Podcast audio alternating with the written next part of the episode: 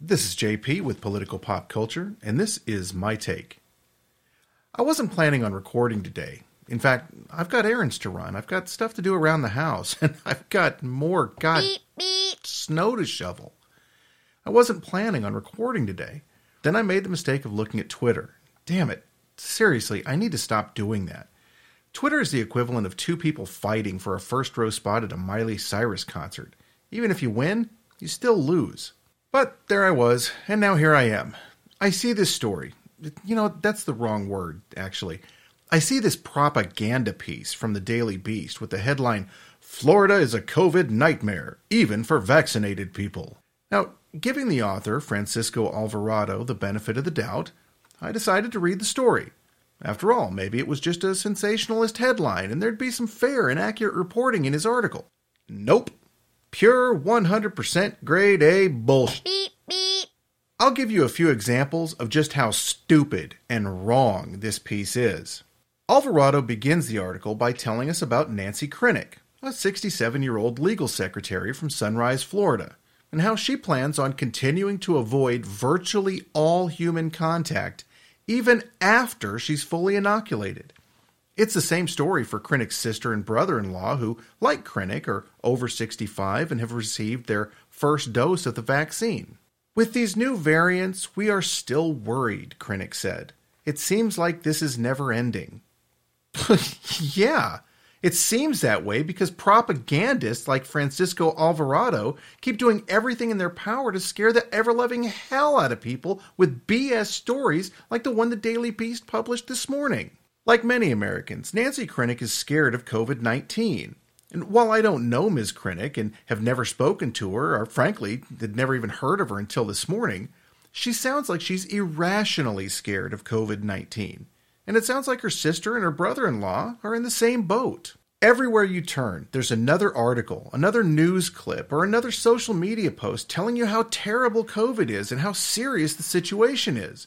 And no wonder. Bad news sells, and sensationalist headlines bring in viewers. Just like Francisco Alvarado's headline grabbed me and pulled me down the rabbit hole this morning. And I know better. I've researched these numbers over and over again.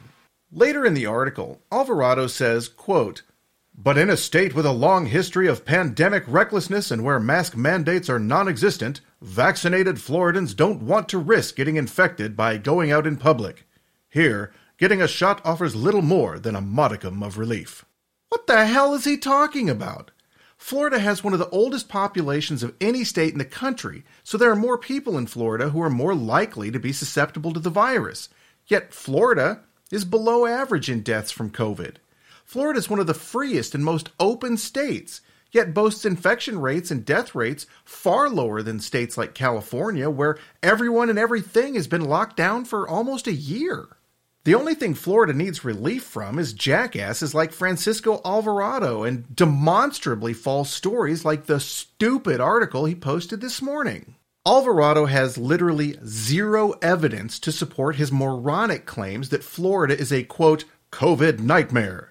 In fact, Alvarado does not provide one single source in his article that corroborates his overdramatized claims.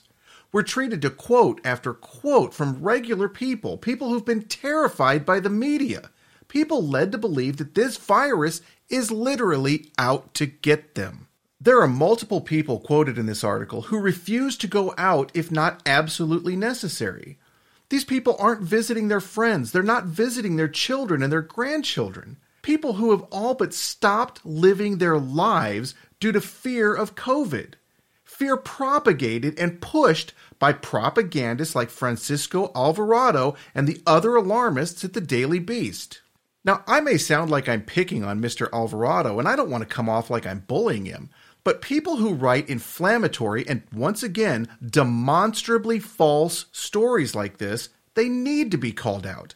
They need to be called out and exposed for their part in willfully spreading fear, misinformation, and outright lies. They need to be held accountable for the damage their false narrative is causing in regular people, like those quoted in Mr. Alvarado's story. There's one more thing I'd like to say here. Ms. Krinnick, if you're out there, please don't put off visiting your daughter. If you don't want to travel to Knoxville, then have your daughter come visit you. But don't put off spending time with friends or family out of fear. That's no way for anyone to live. That's my take. What's your take? Let me know in the comments or by joining the cult at Pol Pop Cult on Facebook, Twitter, Instagram, and Rumble. Thank you for listening.